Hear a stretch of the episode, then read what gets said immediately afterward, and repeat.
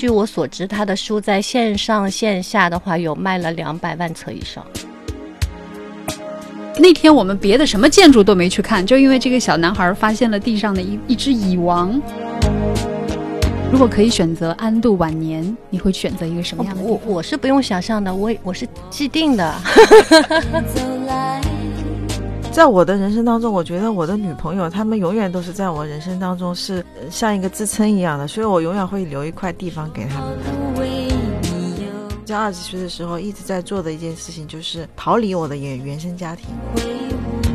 你说我如果要找伴侣，其实是有一个，但是你们不能 笑我。谁呀？我喜欢钢铁侠。我就很喜欢刚才十二的一个形容词，说是柳暗花明。可能在当下你你身处的是暗的角落，但是你知道，当你走出来的时候，它是有一个明朗的世界。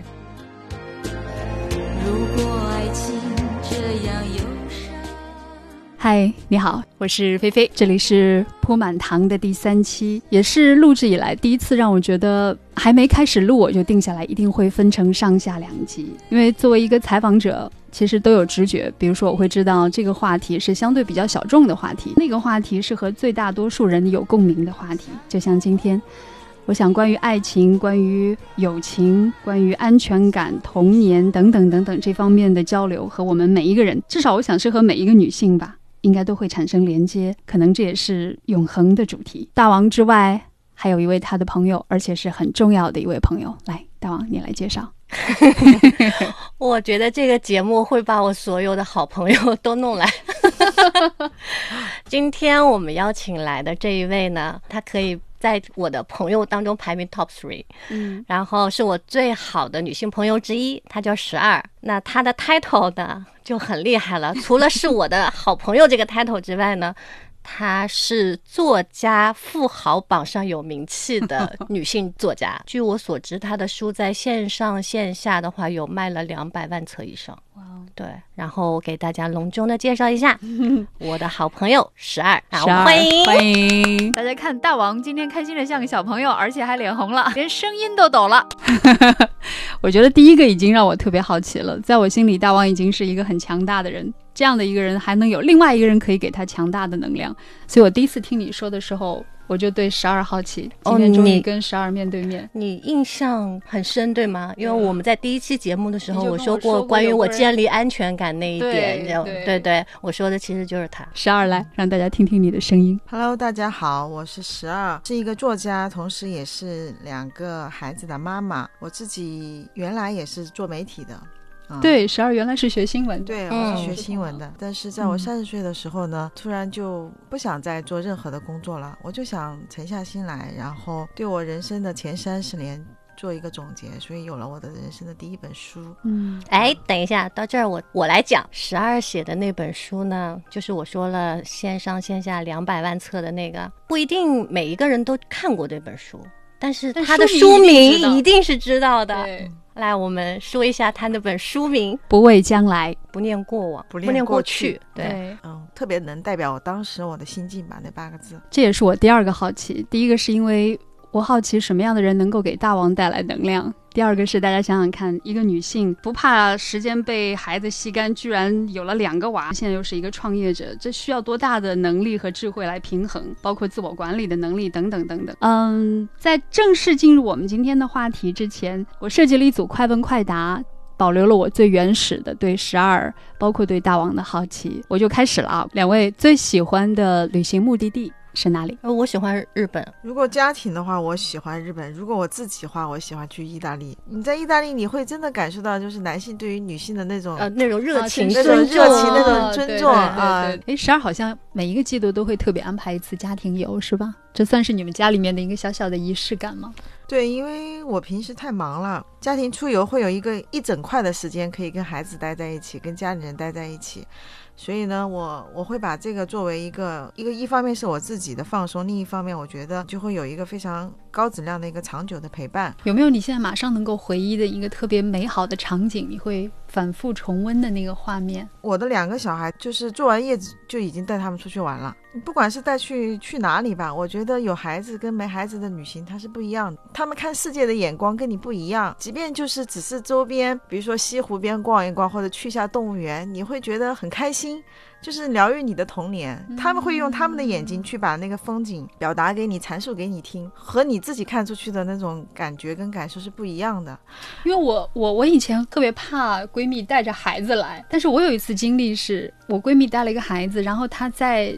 就是多大的多大的小孩？大概是三四年级左右吧。那天我们别的什么建筑都没去看，就因为这个小男孩发现了地上的一一只蚁王，一只蚂蚁，然后从来没有见过那么大的蚂蚁，然后我们就跟着他一块儿去寻找那个蚂蚁的洞啊什么，就然后大所有的大人都趴在地上开始找那个蚂蚁啊，跟着蚂蚁走。嗯，天哪，这这几乎成了我那次泰国之行。最好的回忆的一个场景。嗯，旅行当中我最喜欢做的一件事情，就是在比如飞机上、火车上、车上跟跟孩子聊天。你好有耐心啊！跟他们聊天非常有耐心。聊他们聊天很有意思。你想两个小孩，而且小孩都不是很大。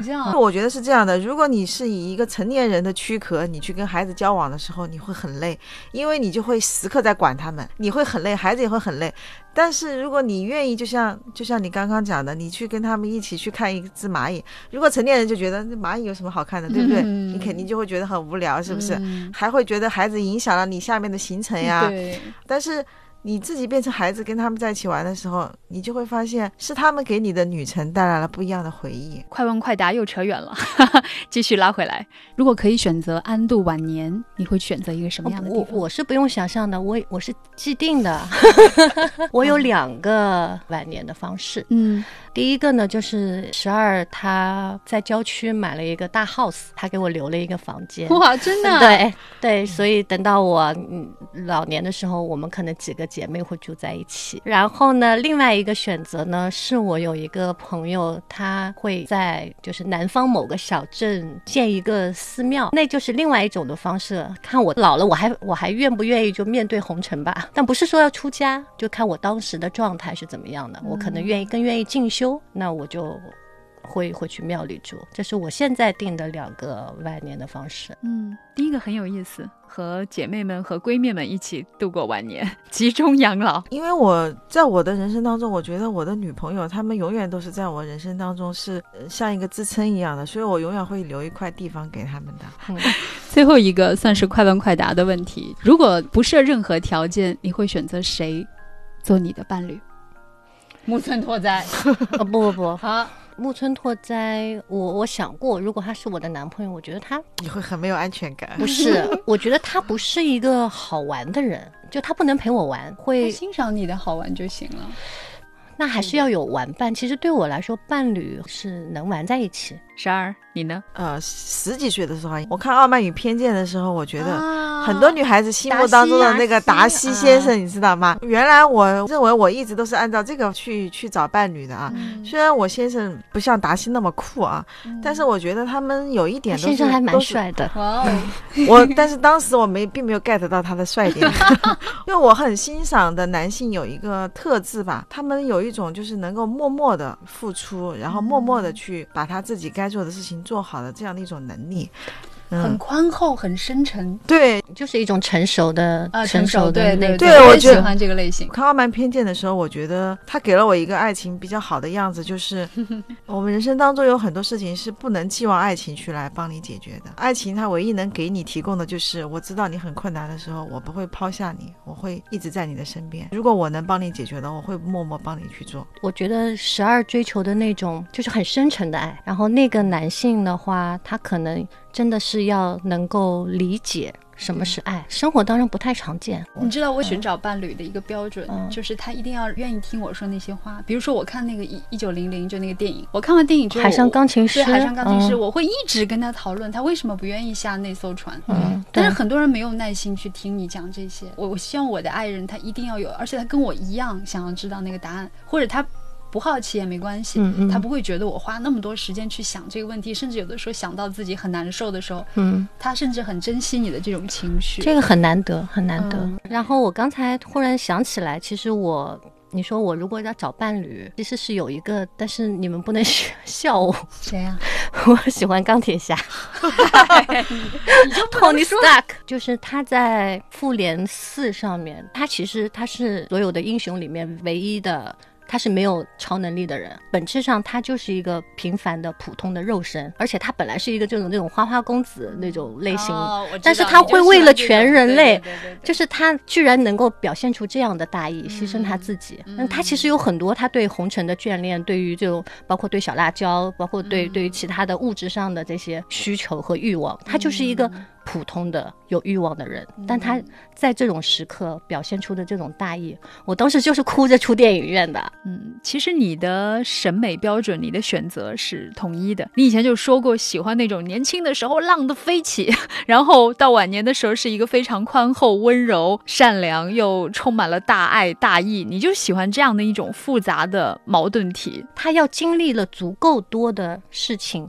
见识过足够大的世界以后，然后他再回归到他的人性的本质，他知道什么是爱，什么是大爱，他能分得清楚他作为一个人生存在这个世界上的责任，然后他才去做取舍，这个是很真实的东西。好，快问快答部分结束，虽然扯得已经有点远了，接下来聊一聊婚姻，聊一聊爱情。聊一聊原生家庭和安全感，聊一聊这些话题，我想和我们在听节目的每一个人恐怕都会产生连接，而这也是十二的三本书当中核心讨论的一些话题。十二，我看你朋友圈里也写了，前两天看了刘若英的线上演唱会，说到她曾经是你青春时代的一部分。当看到这个，嗯，不再年轻的，嗯，可能四十多岁的女性重新唱起她当年那一首《为爱痴狂》的时候，你反而有比少女时代更深的那种那种。触动对，其实我二十岁的时候，我想说，我二十岁的时候真的是蛮勇敢的啊。因为我其实，在二十岁的时候一直在做的一件事情，就是逃离我的原原生家庭。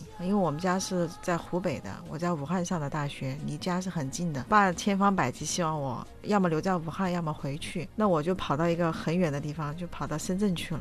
我去实习了之后，我就不回来了。啊，我记得有一年我过春节回去的时候啊，爸就是讲到泪流满面，他就说我只有你这一个女儿，然后我现在又可以给你安排这么好的工作，以后我退休了我就。就没有这个能力了，就讲了很多很多很现实的考虑，然后我就跟他讲说，我说是我在深圳赚钱赚的很少，但是我还是要留在那个地方。其实我那个时候我也不知道我我会未来会怎么样，会不会过得很好，但是我心中只有一个目标，就是我不会回去。我爸就会给我例举，你看谁谁谁回来了，然后现在婚也结了，那是为什么呢？是因为你觉得深圳的这个大的环境更好呢，还是因为你有更强烈的愿望想要？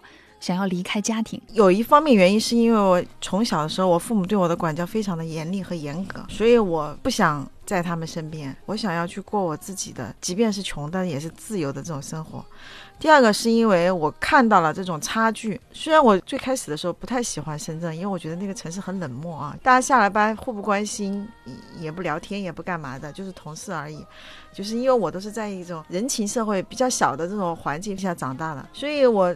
一度觉得我是待不下去的，但是后来我坚持下来了之后，我会发现孤独冷漠它和自由它是相伴而行的。对对，它一定是相伴而行的。如果你想要那种大家庭呃聚在一起，那你可以享受到这个部分，但是你就一定会失去到自由，你就没有办法为自己的人生做选择。但是我当时就觉得我要自己选择我的工作、我的婚姻、我未来的人生。啊，我回去了之后，意味着我妥协了，我未来的人生要被他们安排了。嗯，所以最想说的就是我谢谢我二十岁的勇敢吧。嗯，听到刘若英的二十岁，你想对二十岁的你自己说一声谢谢你当初的勇敢，然后你也开始了创作，因为二十岁的时候你出版了你的第一本书。当时是为了什么提笔呢？我会发现，就是人有的时候会丢掉自己，因为有时候可能当下、当时对你来说是非常记忆深刻的事情，你以为你一辈子都不会忘记的，但你是真的会忘记的。对，我想跟我时刻的内在去保持一个非常就像好朋友之间的关系。没有人听你讲，你可以把它写出来，写到最后你会。就是这个过程，我觉得就是一个柳暗花明的过程。有的时候，我是越写越觉得开心，越觉得轻松，越觉得啊，原来这样才是真实的。就是柳暗花明，找到是因为你把找到自己的感觉清楚了，自然就有答案了吗？我是一个好像在写的过程当中就在跟自己商量，我的文字就像我的一个朋友一样，我我去跟他聊天，然后我我知道他心里面想的是什么，他想坚持的是什么，所以最刚开始在网上写书的时候，写文字的时候，他们说我的文字很治愈啊，就好像看到一个自己。就是一个无法表达的内心的自己。你现在重新回过头去看你二十岁创作的第一本书，嗯，当你翻看那些文字的时候，你是什么样的感觉？是吗？二十岁的时候觉得我写的也很差，也不好。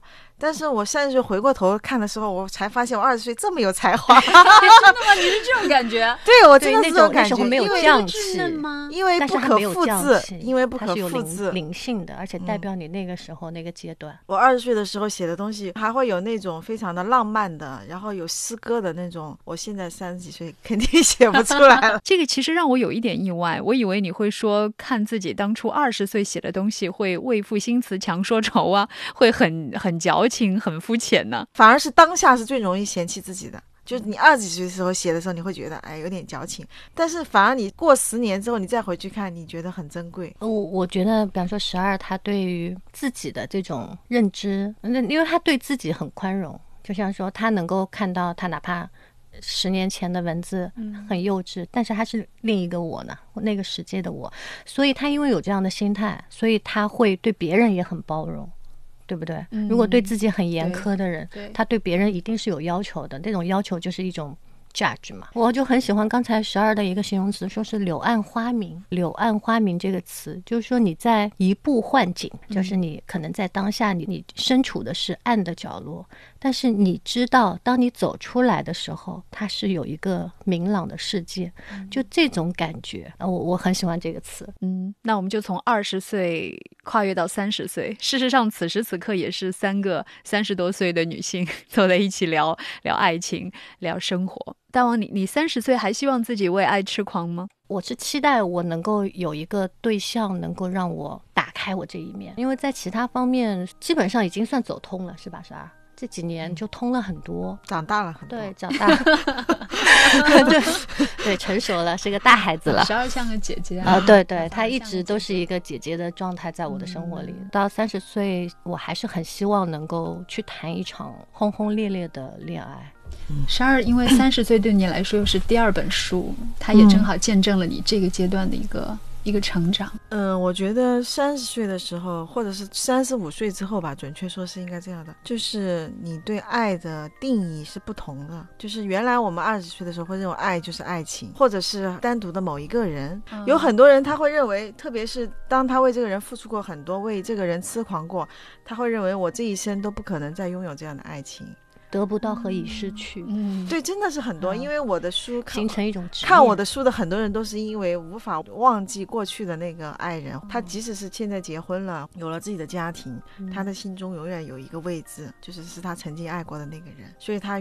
永远没有办法再为另外一个人痴狂了。但是对我来讲，其实人生到了一定境界之后，爱它是一个很丰盛的一个词。你不是说只是爱一个人，或者是只是单表一个爱情。比如说我三十五岁的时候，我生了第二个孩子，所以我觉得就是不同的年龄阶段，你都有需要你去勇敢的这个部分。其实我在怀孕之后也有过一段时间啊，考虑要不要这个孩子嘛。我跟我先生也。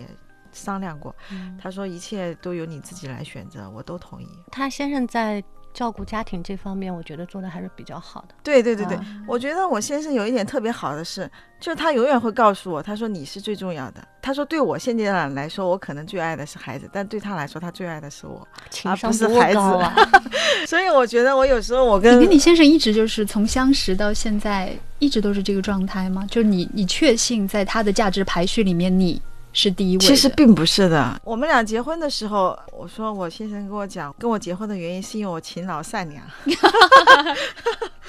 贤妻的形象。对，他说他其实是在我们结婚几年之后，才真正的认为我是他人生当中最重要的那一个人，是真正的发自内心的去爱的，并不是在决定结婚的时候，是在结婚之后几年。我有点意外哎，你那你对他呢？你是因为是因为爱而结婚，还是因为觉得他适合做丈夫而结婚？其实我结婚的时候，我认为他是一个非常适合的婚姻的伴侣，生活的伴侣。当时就觉得他是一个非常好的搭档，是一个非常成熟的、努力的、独立的又很聪明的这样的一个男孩，所以跟他结婚。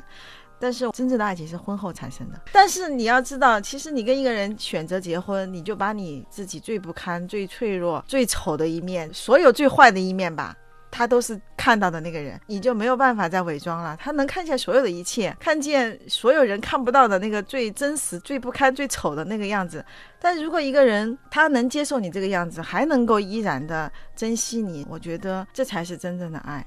就是他不只是爱情呢，就是你们两个人是比亲人更更深的一种感情呢。因为你父母都不一定接纳你，但还是让我挺意外的。我没有想到，就是你当初选择这个爱人的时候，也是考虑到他适合结婚。当然。适合做孩子的父亲。我其实，在书里面有写过，我的婚姻是一我的婚姻是一个理性的选择。我年轻的时候，刚开始是喜欢坏男孩，后来喜欢霸道总裁。但是到我临近三十岁要结婚的时候，这两个我都不会选的啊，因为我已经爱过了，我知道他们的滋味了，我知道他们不适合结婚。所以，女孩子们。还是要多谈恋爱，还是要尝试。所以你你只有不断的尝试，你最后才知道到底哪一款哪一种类型才是那个你那个肥皂泡才会破灭，知道吗？道理是对的，但是我就很难这样选，或者我我我就不会这样选。我以前看过冯小刚的一个采访，他说他认为进入婚姻之前一定要有一个非常非常坚固的基础，就是彼此是非常相爱的，必须是以彼此非常相爱这个为基础才能进入，因为如果不是这样的话。进入了之后，你那些婚姻的一地鸡毛一定会把很多东西都打破。我自己是比较认同这一派主张的，可是你不是这样，反而在这个世界上哪有真理呢？我觉得是因为很多人在婚姻之前就没有考虑到柴米油盐这一块，所以他们选择这个对象就不是可以跟他们一同来经历这个部分的。但我就是恰恰相反，我是在婚前把这些都列为我需要考虑的问题。所以我跟我先生，我觉得我们婚后感情好的一个原因，是因为我们真的蛮。少吵架的，基本上都是商量着来。我们两个都各自表达意见，最后商量出大家基本上都能走到一个统一的结果，没有特别的，就是说有过争执啊或者。那你现在想到他的时候，你会觉得我，我特别的爱他，是这种感觉吗？不是二十多岁的那种爱的感觉了，就是认为这个人是可以白头偕老的。大王，你呢？我我觉得在这个问题上，可能我们俩比较像，就是感性多于理性。那我自己的情感怎么说呢？就我还是相对情绪化的那一种吧。比方说，我会去喜欢的那个男生，他可能，比方说每个人身上有十个素质，可能他只要有其中一项，他能够打动我，其他九项可能对我来说没有那么重要。那你现在回过头去看，会不会觉得那也是婚姻当中的一个隐患？他早就埋下了。我对婚姻不太了解，其实就是你不会去修正。现在你三十岁了，去修正二十岁时候自己设定的曾经对婚姻那个标准。比如原来我太感性了，我以后再进入到婚姻的时候，我一定要这十项里面我要符合五项，我才去做选择。你不会去做这样的修正，因为因为他现在没有把婚姻当成一个必须的选项。就是我我现在在我比方说我人生要排序，与十个重要的事情，就我在死之前，我这几个大类哦，婚姻。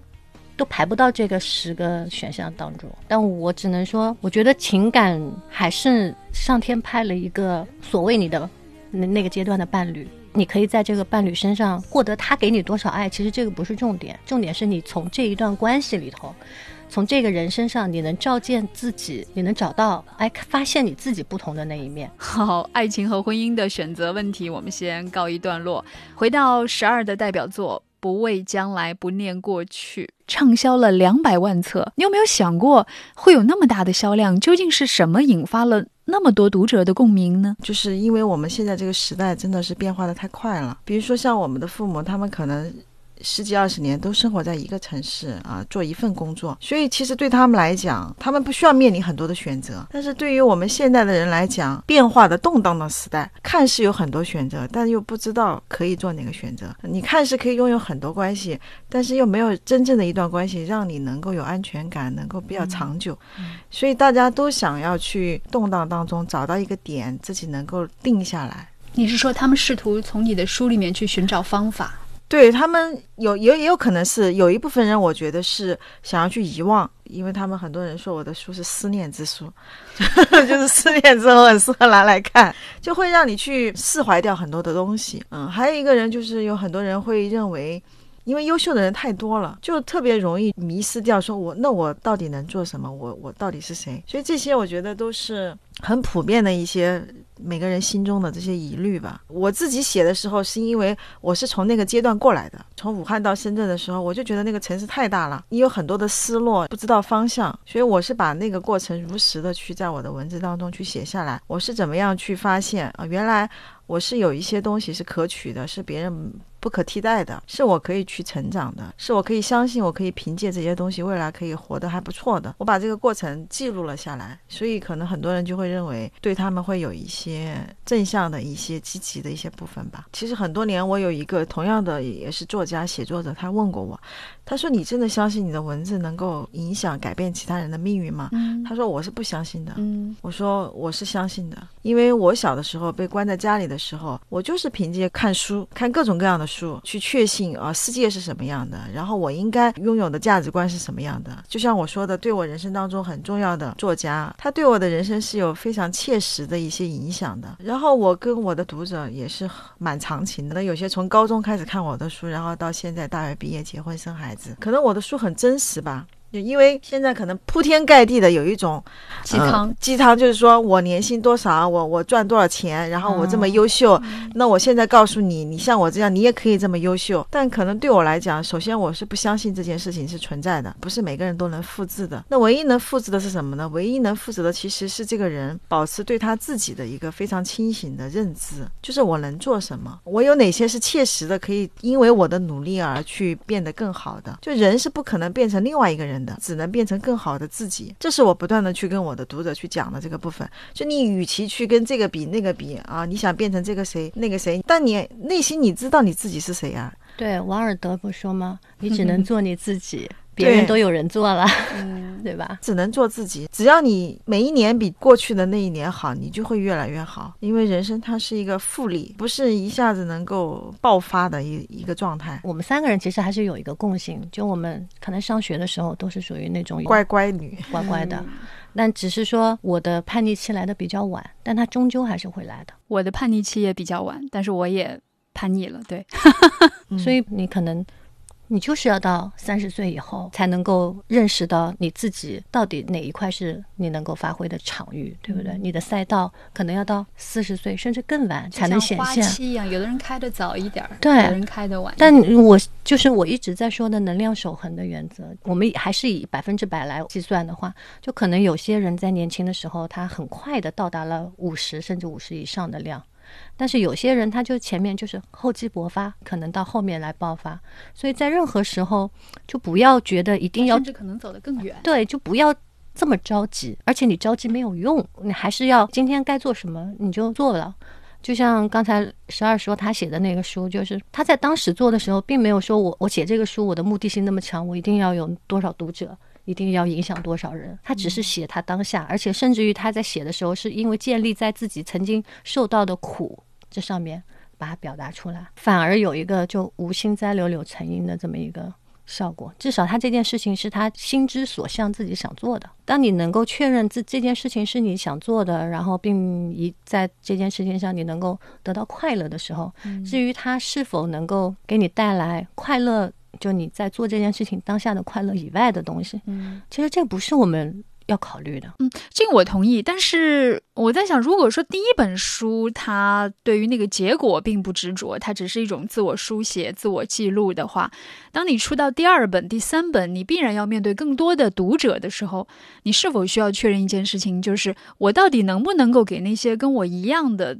嗯，经历困境的或者经历困惑的读者，给他们一点慰藉，我是否有这样的一种能力，通过我的书去给予？当然，我觉得就是任何一个这样的能力，任何一个艺术创作者具备对人类的同理心，是一个我觉得最基基础的要素，还不是说对某一个人，而是对人类和人性，你要有一个最基础的同理心，就是说我能看见你，我能看见你身上别人看不见的东西，然后我认为。他们都是存在的，都是合理的，然后用我们的方式去把它表达出来。其实现在很多是一定什么东西是对的，什么东西是错的，你要你要按照这个对的方法来。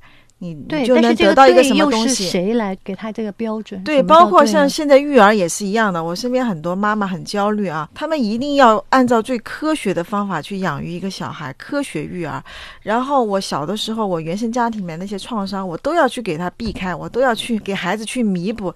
这其实是另外的一种可怕。没有人可以做到完全正确的，即便你是一个专家，你也不可能说我对孩子永远都是科学育儿的，因为你是一个人，你是有情绪的，你你会有。辛苦，你会有疲惫，你又不想说话、不想跟孩子互动的时候，对不对？所以本质上来讲，我觉得首先是要放弃掉所有事情都是正确的，斩钉截铁说，我就是对的，你一定按照我的方法去活，不要听。对啊，这个世界不是二元对立的，是吧？不是非黑即白的。就比如说你之前跟我聊过，你说那些面对你的镜头彻底。